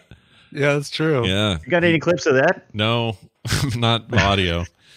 But I thought it was so weird that you were going to snipe this poor couple. I'm like, they're just let them. Oh, I don't think they were going to snipe him. He just that's Yeah. the only thing he had that he could could binocular them, out to him. Yeah. Yeah. Oh, that was just could be a see? pervert. Oh, Yeah. you're right. Yeah, I guess he wasn't going to hurt anybody, but anyway. Yeah. Uh, Use the tools that you're given. Hey guys, talking about Raycon wireless earbuds. My favorite little earbuds. They're right here in front of me, in fact. All charged up, ready to go for the day. I got a bunch of stuff I got to do. It's going to put me outside for a bit, and I need my earbuds. So that's what I'm going to do, and I'm going to use them. Oh, it's so great. It's never too early to start gift shopping for the holidays, by the way, especially because today you can save big on a gift that they'll use every day. Ray- Raycon wireless earbuds. R A Y C O N is how you spell that name. And we've teamed up with Raycon for a limited time. They're offering 20% off your order at buyraycon.com slash filmsack. I really love these things. Um, I, I kind of had to re up my commitment to exercise this last week. And as a result, I am out walking about in the cold. I love doing that. I love winter walks. And uh, I'm wearing my Raycon buds. I'm also on the treadmill this morning, jogging. Guess what I had in my ears? Raycon wireless earbuds. Yeah, that's right. It's amazing, and I love them. And nobody else can hear them. I can't hear other people when they're trying to annoy me. Not that they're trying, you know, they're nice people and everything but I can just focus on what I'm listening to, be it music or audiobooks or whatever. With seamless Bluetooth pairing and a comfortable noise isolating fit, you can start listening right away. Keep your listening happening for hours. The audio quality is amazing, comparable to what you get from other premium brands, except Raycon start at about half the price, which is just nuts. So, this holiday season, get them something they can use for calls or music, for work or play, at home or on the go, or pick up a pair for yourself. Trust me, you're going to use them every day. I do. You will too. Their newest model, by the way, is the Everyday E25 earbuds. They're their best ones yet. Six hours of playtime, seamless Bluetooth pairing, more bass, and more compact design. And they just fit and just sound amazing. Go to buyraycon.com slash filmsack today and get 20% off your Raycon order. But hurry! This offer is only available for a limited time only, and you don't want to miss it. That's buyraycon.com slash filmsack to get 20% off your Raycons. Buyraycon.com slash filmsack. Go out and try your luck. You may be Donald Duck. Okay, now we can do uh, sound files. now you do clips. Yeah, yes. yeah. So here come these clips. They're coming at you fast and hard. I don't have a ton because this movie, again, it's not a dialogue movie, but uh, there's some stuff like this annoying laughing when the guy was looking at the naked couple. All right, there's that guy. He's pretty great. Uh, here's when you know you're screwed when the guy uses the word snafu. We are 100% snafu. Snafu. Mm. Yeah, I've never said that. in my life. Situation normal. Yeah. All fouled up. It's not All a. It's, it's not a verb. I don't. I don't understand using it as a verb. Snafu, yeah, I don't either. You don't snafu Yeah. something, right? And he didn't and he didn't put a D at the end, which I figured that actually would be the way to to use it. Oh, we are we are so snafu'd at this point. yeah, we're pretty. We got food right up the snaff. All right, yeah, we're food. we food right up the snaff. Hey, we're food. Um, I won't. wr- I wrote what here because I don't know what he said. So you guys help me translate. Here you go. Just happen, mate. You know, piece from here, the piece from there. What? What? Oh yeah, a that's piece from that's here and a piece from there. yeah, that's our cue. Oh, he's uh, talking about Mad building Max. the car. Right. He's like, Yeah, yeah. Uh, Building all Oh. like the piece from here and a piece from there. Got it. All right. I couldn't tell if they were trying to like. I don't know what they were doing there. It's fine. Sure. You can do whatever they want. Uh, Piers Immortan Joe. I mean Toe Ripper Jr. or Toe Cutter. Here you go. Anything I say. What a wonderful philosophy you have. That's a weird sentence, isn't it? Mm-hmm. What a wonderful. Normally people say you have a wonderful philosophy, but he says, "What a wonderful philosophy you have." There's something weird about that.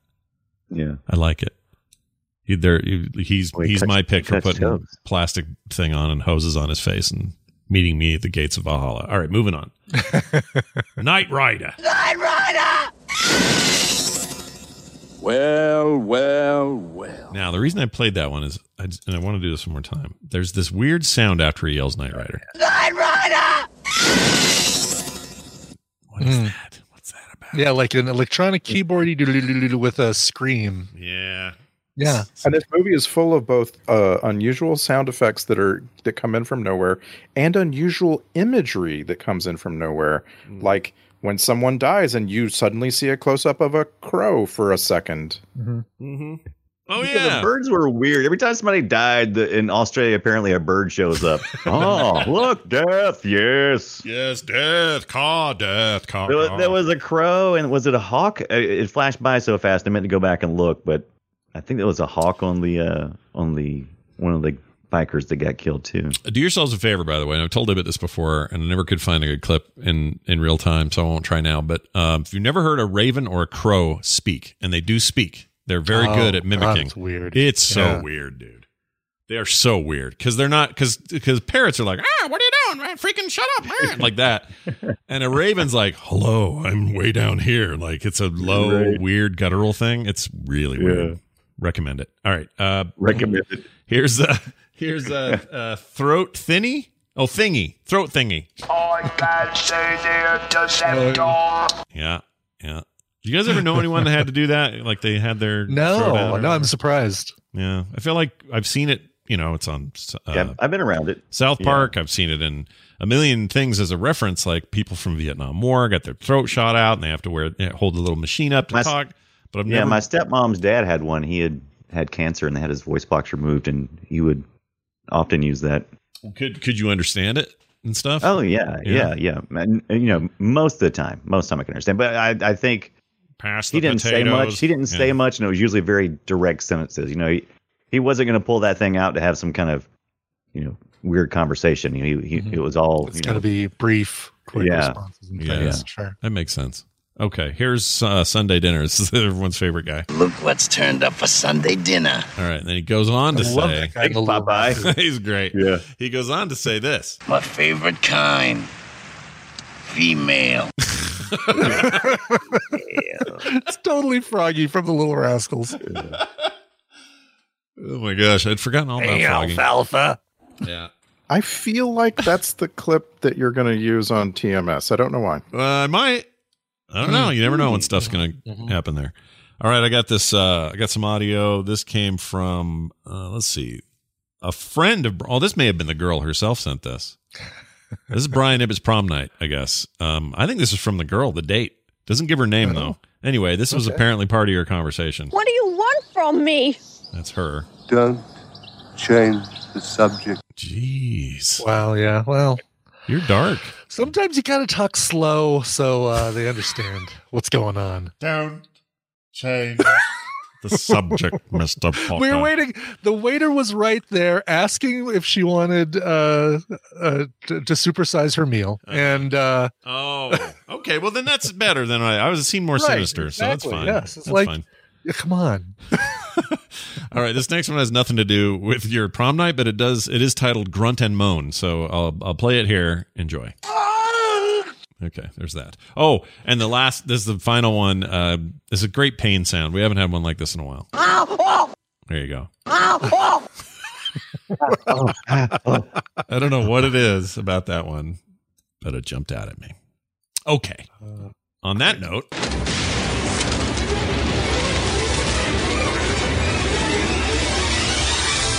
The Film Sack checklist is available and ready to read. All the cop cars in this movie look like candy. Check.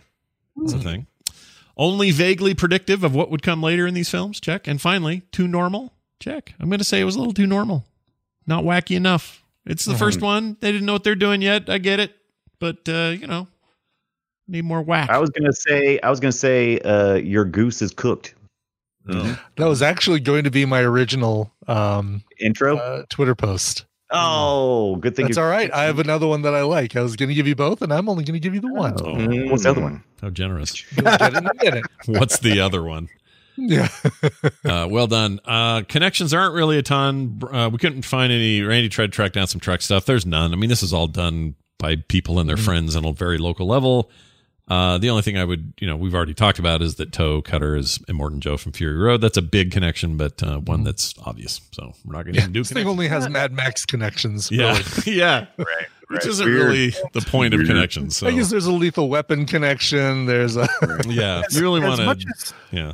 As much as I don't like Mel Gibson and I wish that cancel culture actually was real, I kind of wish I wish he had been in more Mad Max movies. Like uh, he had been in I can't figure out where he belongs in Fury Road, but I wish he Right. oh, know what I you mean? wanted Like, him to make an appearance. cameo? And He I he see. was supposed to originally. The original plan was this was, and then you wouldn't do it. There was some whole thing back in like the early aughts, or not early aughts, sorry, 2010, 2011, where Mel Gibson was supposed to be involved. And I got to find that reference to that. But there was some scripty thing that had him being Max, and he was older, and it all sounds like a bad idea now. But you know, I would be, I'd have been okay with a with a cameo. It's like having um, uh, what's his name from Planet of the Apes was in that. Charlton Heston. Yeah, he Yeah. showed up as a Yeah. monkey in the in the newer Or the, the other Ghostbuster care actors appearing in the uh, female Ghostbusters. movie oh right right years ago. right.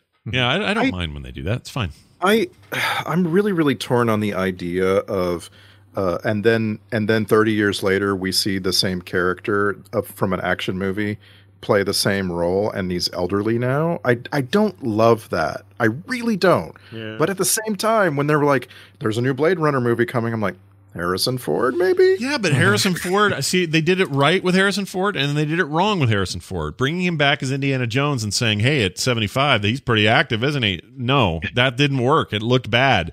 But bring him back as as uh, the uh, Deckard is amazing in that. He was so good in that Blade Runner follow-up. He was. I think that just that comes said, down to script that writing. said, the new, you know, they're they're working on another Indiana Jones movie. I I don't want it without Harrison Ford, yeah, I don't want them to replace. but I want it them to use him right. I just think this. We, I mean, I we're- want, we're- I that want him to have a just sucked. son that kills him. Uh, That script, that script, that script was just bad. So I think we can blame it more on that and less on Harrison Ford. He's not the problem. That movie was uh-huh. just bad. But he agreed to it. He read the script. Don't think he just came, showed up one day. He read that No, script. He knew what he was getting into. what I mean it is, belongs in a museum. yeah, And it's like I'm saying, I'm saying, I'm I'm talking specifically about like these lead action people, right? Like if you tell me there's another Indiana Jones movie coming, and you say Jonathan Rhys Davies is going to be Sallah and he's going to be old, I'll be like, okay, that's fine. I'm fine with that. That's fine. I do not have a problem with that. But I part of me really, really wants to see Harrison Ford in a Raiders of the Lost Ark movie, and part of me feels like that's a terrible idea. He is an old man. yeah. I don't know. Oh, man. Age. It's also different for men than women. Like the older older actor male actors tend to get more work in their golden years than than women do, and that's Right. annoying. Yeah, that's starting to change though. Luckily. It's starting to change, and you're not wrong. And there's always been examples. Judi Dench is amazing, and what's her name? Who played the Queen? I always forget her name. Uh, Francine McGillicuddy. Judy. The, the current The, Helen no, Mirren. the, the For- movie, for- The Queen. Um, oh Helen Mirren. movie Helen Mirren. uh, there you go. Judy Den oh Helen Mirren okay. Yeah, all those people are great. Like there are definitely examples of amazing aging actors who are mm-hmm. female, but way And, more often you're going to see Mel Linda Gibson show up Hamilton in in something. the new Terminator stuff. I thought she was bad egg. Yeah. I thought she looked like She's she great. could do exactly. So- yeah Again, I'm I'm trying to I'm trying to draw a line around a very small set of things, right? Like I like the Expendables movies, but those are about action stars aging, right? Like that the whole point is that these guys are too old for this. Right. Right? Yeah. And like I It- like it, it- but I don't. See, I don't like it, and this is my problem. And people would give me crap. You know, people give me crap about not liking the the the last Toy Story movies because they're all depressing. Because I'm like, they're at their end of their life. In my mind, they had all, you know, they had they went on to live whatever happily ever after story you want to tell yourself. But when you bring them back and you go, oh, here they are, and they're suffering, and and, and things are bad, and I'm like, I didn't want to know that. I, I think you're. I mean, I've I've I've personally taken issue with you and your Toy Story hatred, but Yeah. um, I'm like, I don't, I I don't want to know what you're Andy saying. was a real. I don't. I don't want to know Andy was a real dick. I didn't. I didn't. I didn't need to know that. was Andy a dick? I don't remember him being a dick. Was he a dick? I didn't or are you just need thinking of Andy Dick to know Andy Dick? I'm like, I didn't. I didn't need to know that that you know sad things happened and they got old. I mean, I, I wanted to believe they lived on forever in my mind. Did you just think of Andy Dick? Exactly what I did. That's amazing. Oh, that's such a dumb, wonderful joke. I love that. uh, I'd love it. All right. Um, sound. Oh, uh, soundtrack grade. I'd give it a CS for complete shit. It's not good. It's bad. It's a bad soundtrack. Wait, even even Licorice Road. Uh, Look, Can can you can you imagine? I was the whole movie. I was imagining just come just take this movie as is and just lay in some ACDC under all of those oh, parts that where they're not talking. well, Like Sure. it would have been so. and there amazing. goes the budget yeah, yeah. yeah. But see, this is what Fury Road did to me. It ruined. It ruined any previous Mad Max soundtracks. They're all bad compared to Junkie XL's take in Mad Max Fury Road. Mm-hmm. It's I, I don't think they're soundtrack. bad. I think they're okay for the time. Maybe. Yeah. But listen to this. I'm just going to play a thing for you. Okay. Oh, sure. Just a quick one. Uh, this won't get us any trouble because it's short. Where is it? Uh, oh, come on now. Okay, here we go. Here we go. Listen to this. Okay, it's playing. That is short. All right, it's got a little build up, but give it a second here. This is when the storm is coming. In fact, the song is called "Storm is Coming." Let's skip it a little bit.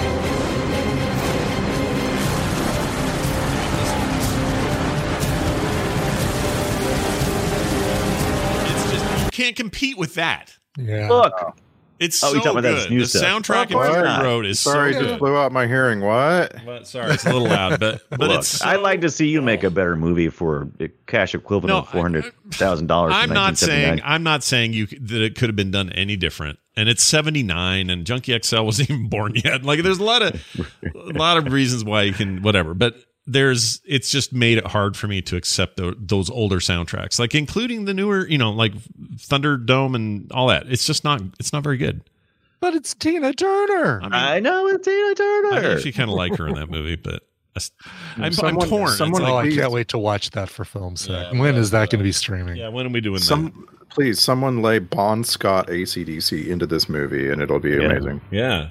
All of Mhm. yeah, it actually would have fit really well. The biker stuff, the car stuff. That's you're totally right. Uh okay. Now what? Oh, the Twitter post. This is where you guys sum it up in uh, 280 characters or less.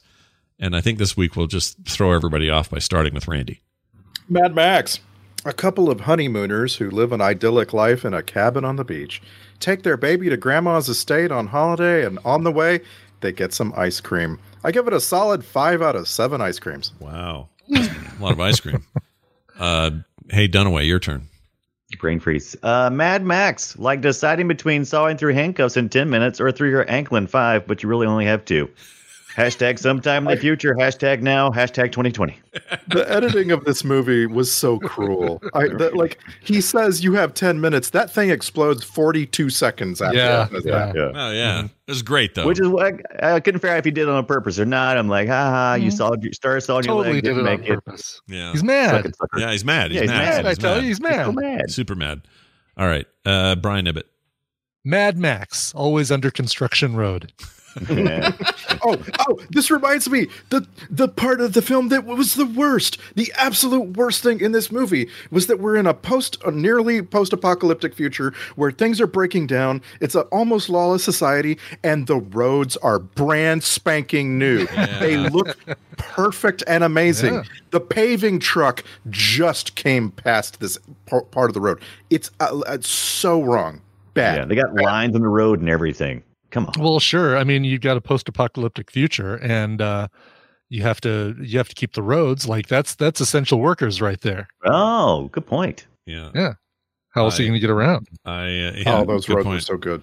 They were pretty good roads. they weren't quite. They weren't very fury yet. Weren't Uh, furious. Yeah. It wasn't an empty ocean bed quite Less, yet. We less were still- roads. and it is weird when I think of Mad Max. I don't think of green trees and grass on the sides of things. Like that's so foreign to me. In those, Well, in it's because it's just a few years in the future, as opposed to the next movies, which are a lot more years in the future. yeah. Although, I mean, if you're going to look at them chronologically, how many years passed between this and and uh, Road And Warrior? Road Warrior. Yeah, I don't know because it seems like a lot changed. In What was the time. what was the actual time like uh, release date difference? Five years, six years? Uh, Eighty-five was it? Hold That one on. was a No, that's Yeah. Thunderdome, right? 85 is Thunderdome. Uh, was like oh, 82 or Warrior- 81 is 81. Road Warrior, okay, right? only only Yeah. two years. Jeez, is that true? Yeah. That's crazy. Thunderdome was eighty-five, right? Um, between that, he did an episode of the TV se- uh, series The Dismissal, and uh, an episode of Twilight been Zone. dismissed. The mo- oh, did he do? I didn't know that. He. Oh wait, we've we've talked about this. We have. I just keep forgetting that Nightmare at Twenty Thousand Feet, the segment on the Twilight Zone movie, was his. He did. that. Oh, right. Yeah. Yeah, 83. He did that. That's crazy. And then after Mad Max Beyond That. Thunderdome, right after that same year, he directed the Tina Turner "We Don't Need Another Hero" video short. well, I wonder if he directed or just the fact that they used clips from Yeah, the there you go. I think it was his a clips. director's credit. Yeah. Plus, Yeah. didn't the credits That's what you run? The credits ran with that song. I think. I think they Oh, absolutely. That's so bad. Oh my gosh, I like her, All and I like men that song. These play. Oh, that's a different song. I like her stuff fine. I think Tina Turner's a badass. And like none of that's a problem. I just don't think you end your Mad Max movie with a Tina Tina Turner song. That's just weird. Well, but you know, you you know, that's not uncommon to like if there's a single from the soundtrack, you end the the credits with it. That's not unusual. Yeah. That's a, okay. It's a fair point. Let's play this again. Just kidding. All right. Uh, moving on. Uh, where the hell was I? Oh, alternate titles. Look at this. Oh man, man, this is crazy. This little card just handed to me. This was almost called "How to Start a Filmmaking Career with a Hundred Bucks and a Case of Beer" or "Immortan Toe." oh, all right. It could have been Joe Cutter, or I would have said Joe Ripper. Is what I would have said. Anyway. right. A couple of quick emails for you fine folks. This comes to us via the email address, which is filmsack at gmail.com. Uh, we got one from Dustin who says, I am in the middle of watching Cutthroat Island on Amazon Amazon Prime. Oh wow, now I know why everyone disparages it. Why has this not been an episode? Cover it quickly because I don't want to have to watch it again when you do. Thanks for all the wonderful entertainment in dreariest of times, Dustin. Uh, it's been on our list on and off for a while. I didn't know it was on Prime. We probably that probably means we ought to at least look at it again. Over over the next uh, couple of months, we're watching a lot of things on Amazon Prime. Get ready. We're basically shifting from Netflix to Amazon. Now's now's the time to re up your Amazon Prime subscription. Yeah, if you haven't. If you don't have it, good luck. Uh, fi- another email quickly here from Caroline Fortuna.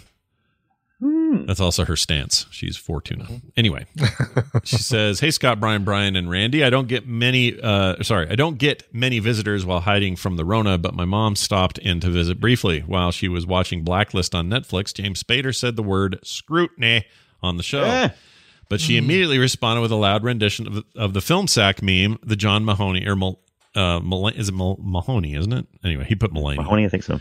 Yeah. Uh, pronunciation Well, scrutiny, which I Yeah, immediately John- echoed. It was a random, awesome moment for our fandom of your show.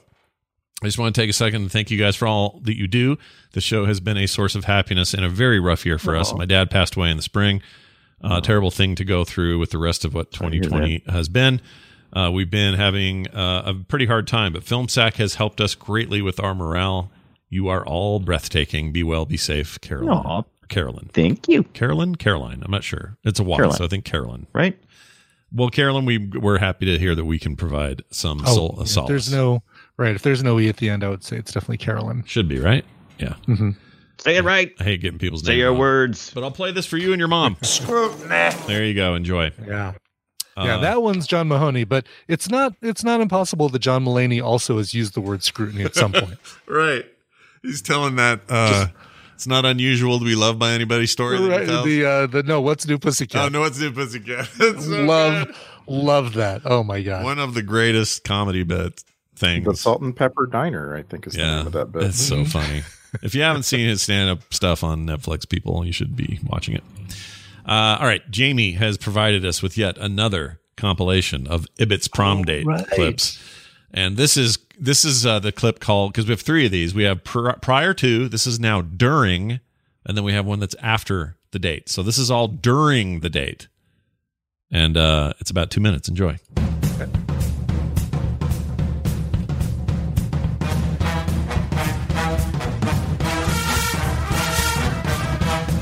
This is when she wouldn't let him kiss her at prom, and so uh, Okay. this is how that went down. I give you a buffalo nickel if you'll calm down just a little bit. There you go. This is you talking to the other people because you guys had a total of two other couples with you. Here's what you said to them during dinner. You guys can sit down in your little chairs and make fun of me. Whatever, it's fine. Yeah, that's it. Must have been a bad night.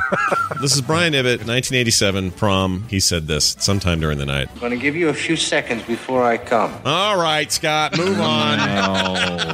move on to the next one. context. This is actually your principal at the school who was like chaperoning that night, saying this to you and your date. I hate to be ungentlemanly, but we're going to need your clothes.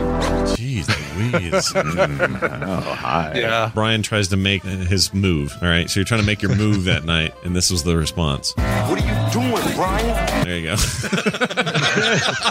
Finally. my prom date had a very masculine voice. Yeah, I don't know what the context is, but That's my nose, Genius. These are my lips. oh wow, Brian, did you confuse her nose with her lips? I did. I was trying to pick her lips, and she says, "No, this is my nose."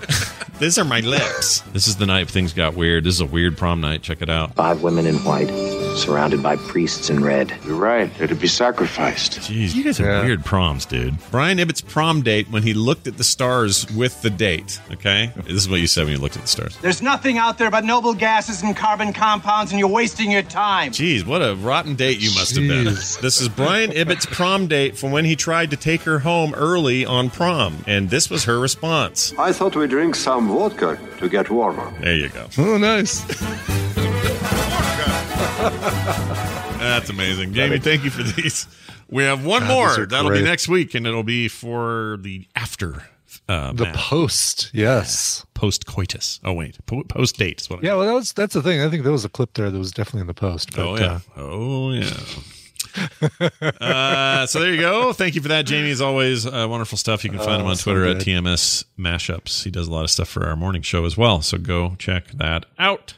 All right, our next film is Gone in 60 Seconds, the Nicolas Cage edition of the film, not to be confused with the original 19 when was it 60s something? Who knows? When was that? I don't know. Who yeah, knows? the- no one the knows. old, uh, No one knows. Possibly no. No, how could you possibly know? It's you're supposed to fill it in. It's world building. So Steve anyway, Queen, right? Yeah. uh, was it? No, it was that other guy with the mustache that reminded us of somebody. anyway, I think we had this conversation. Yeah, don't watch that one. Don't watch that one. Yeah, Don't watch Watch the old. that one. If you don't see Nicolas Cage, you're watching the wrong movie. right, Exactly. right. Basically, basically, Jerry Bruckheimer back in, in this in this time frame was just looking for anything he could buy, right? Yep. And it turns out there's this old movie that everybody hated called Gone in 60 Seconds. So Jerry Bruckheimer throws a bunch of money at Dominic Sena and they make an action movie, and it's so much better. It's than the pretty original. fun. It's a fun movie. Is my memory. H.B. Halicki. There you go. Uh, came out two thou- the year 2000. I want to say June. Directed a- by are you having H.B. a? Halicki. Produced by H.B. Halicki. Written by H.B. Halicki and starring H.B. Halicki. Shut up. Really? I'm dead serious. Yeah. So H- don't watch that one. H.B. Halicki is the original guy? Yeah. Music by Ronald Halicki. No. Really? I'm really, I'm really, Distributed by J.B. or H.B. Halicki Junkyard and Mercantile Company. Wow. I am excited that we're doing another Bruckheimer movie because it feels like we've done them all, and it's like filling in the gaps. Yep. I agree. It's been a while too uh, since we've seen one of. uh, It may have even been like Bad Boys Two or something. I don't even know. We, you know, the Rock, Armageddon, Top Gun. Yeah, they're all. It has We've, we've been seen a them all while. Yeah.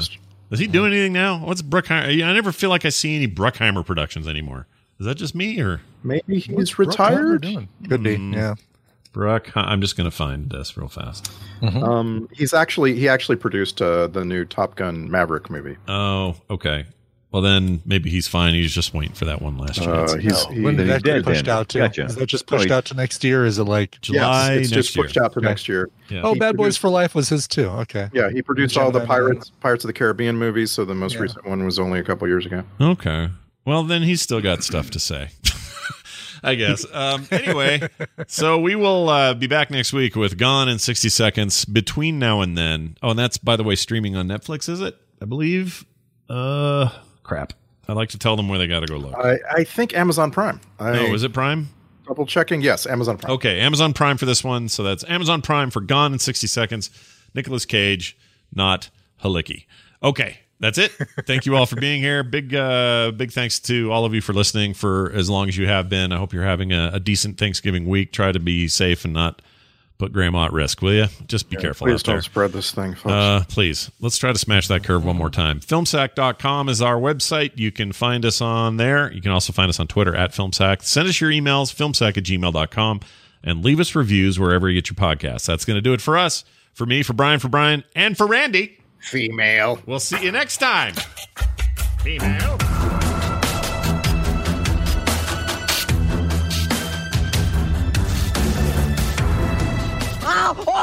Oh, whoops. Hold on. This show is part of the Frog Pants Network. Yes. Get more at frogpants.com.